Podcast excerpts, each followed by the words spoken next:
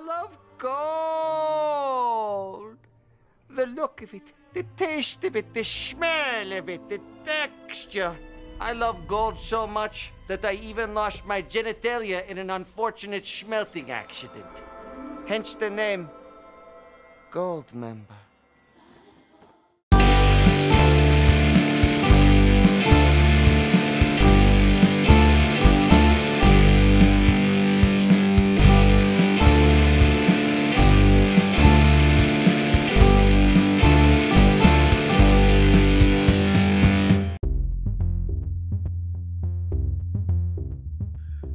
So, welcome to Trimming the Musical Fat. I'm Paul Nicholson.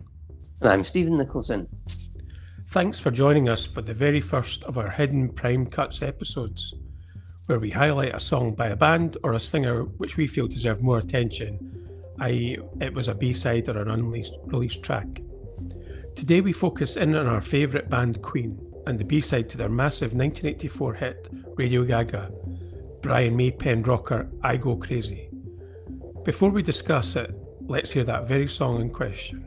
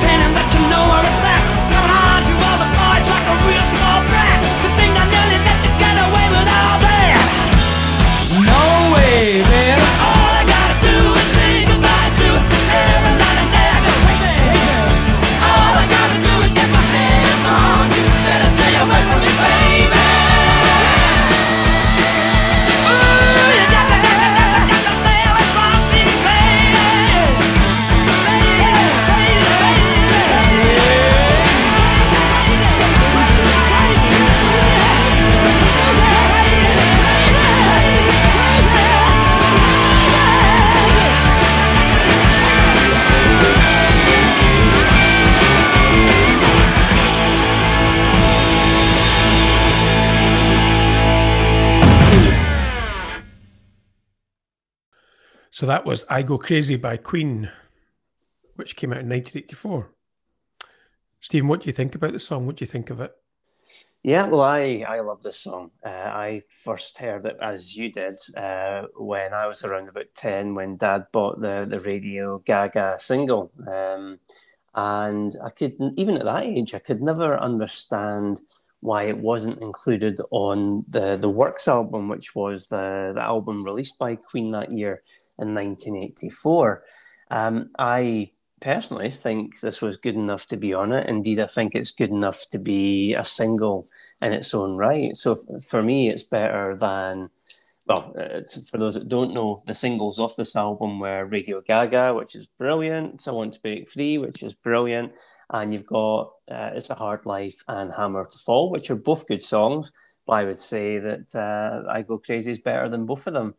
Um, and I think compared to the couple of rockers uh, on the Works album, so I've mentioned Hammer to Fall, the other big rocker was Tear It Up. I think I Go Crazy is better than them both. And, you know, I'm sure the band had the reasons for not putting it on there.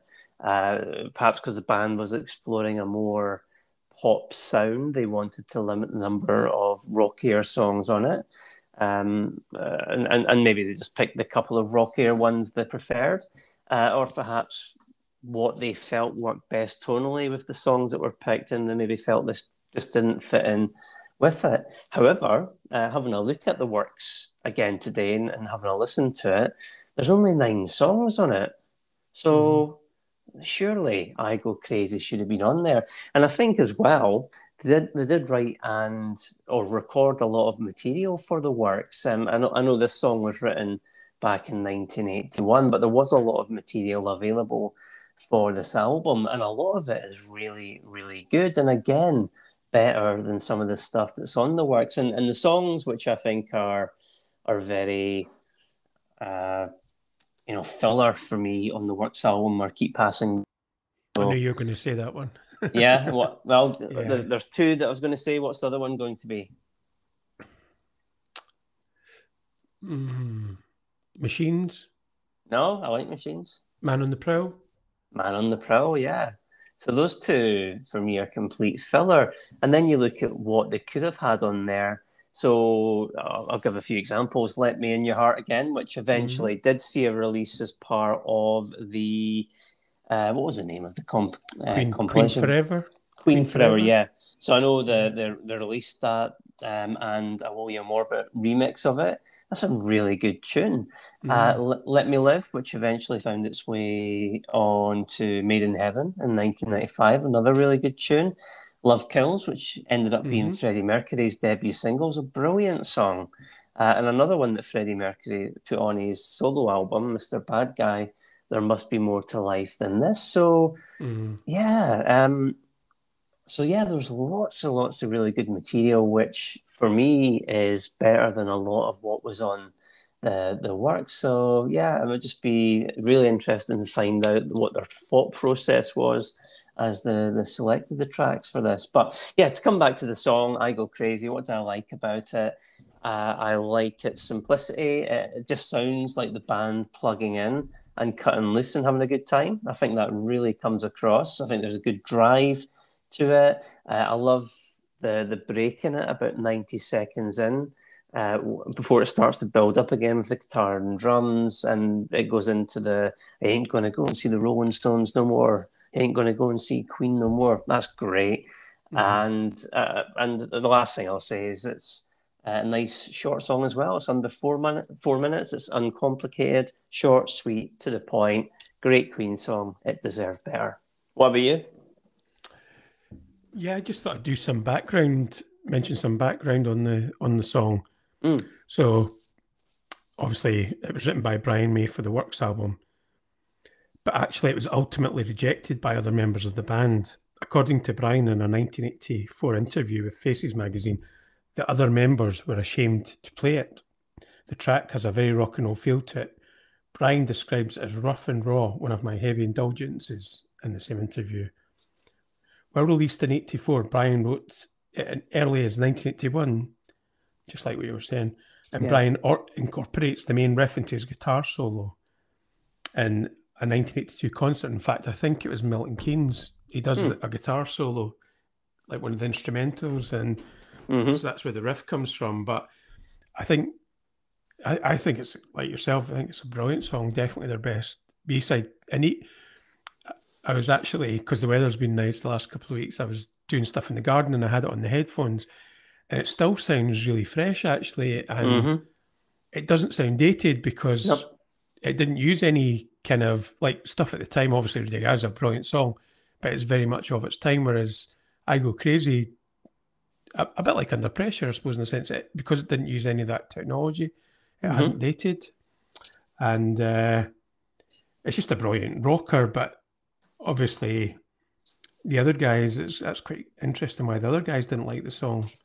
Yeah. And, uh, you know, it's, and it, I, I like it as well. The lyrics, it's kind of uh, tongue in cheek, you know, like don't want to go and see the Rolling Stones no more, don't want to go and see Queen no more.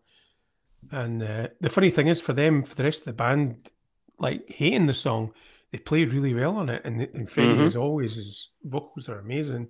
So it certainly doesn't come across that they, they don't like the song. No.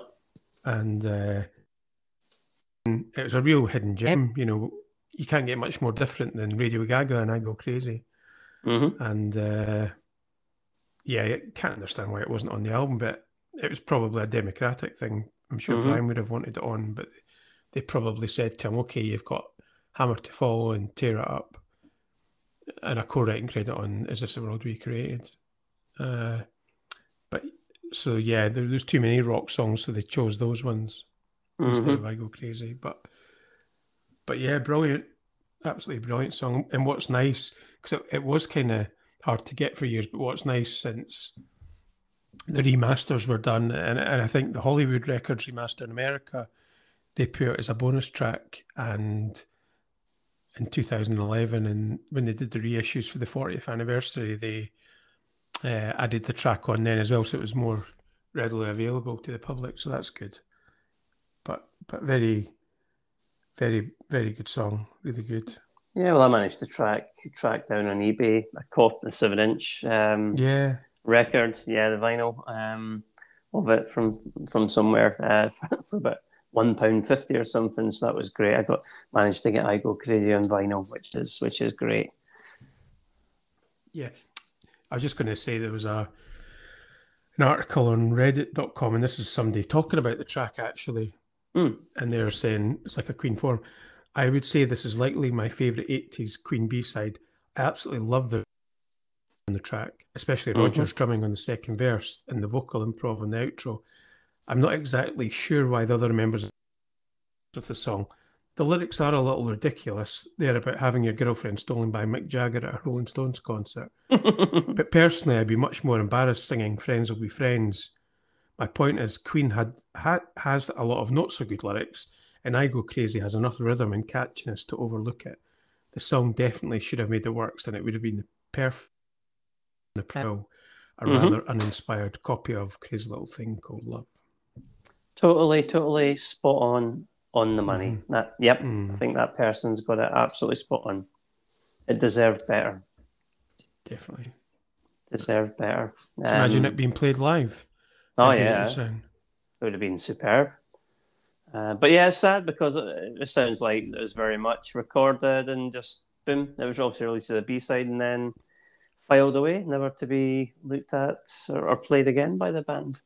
Um, Yeah. but that's the thing. But you know that with bands and singers, they're not always the best uh, judges of their own work, that's right. and, and you know some of their greatest things they, they, they actively hate, hate, um, Mhm. or the things throw away, and it's other people that say that's actually really good and you should release it.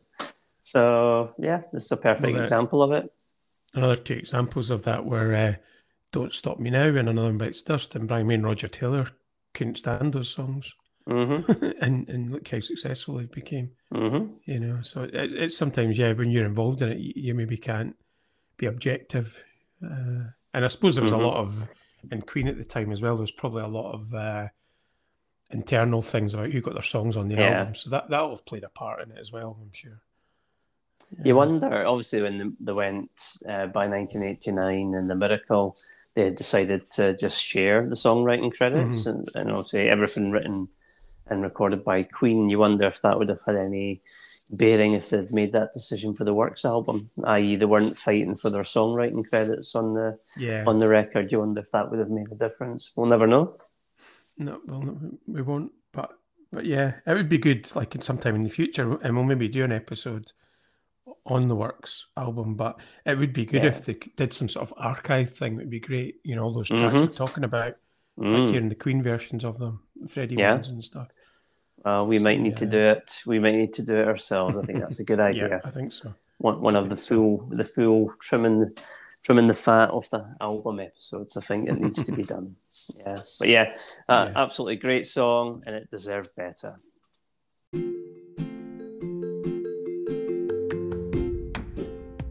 Thanks for listening. If you want to share what you think about the song or provide suggestions for future episodes, please get in touch. To do that, you can find us on social media on Facebook, Instagram, and Twitter. Our Twitter, ha- Twitter handle is at musical trimming. You can also email us musicalfat at gmail.com. Check out us www.trimmingthemusicalfat.com. Well, we've gone crazy for Queen today. What will be next? Keep subscribing to find out.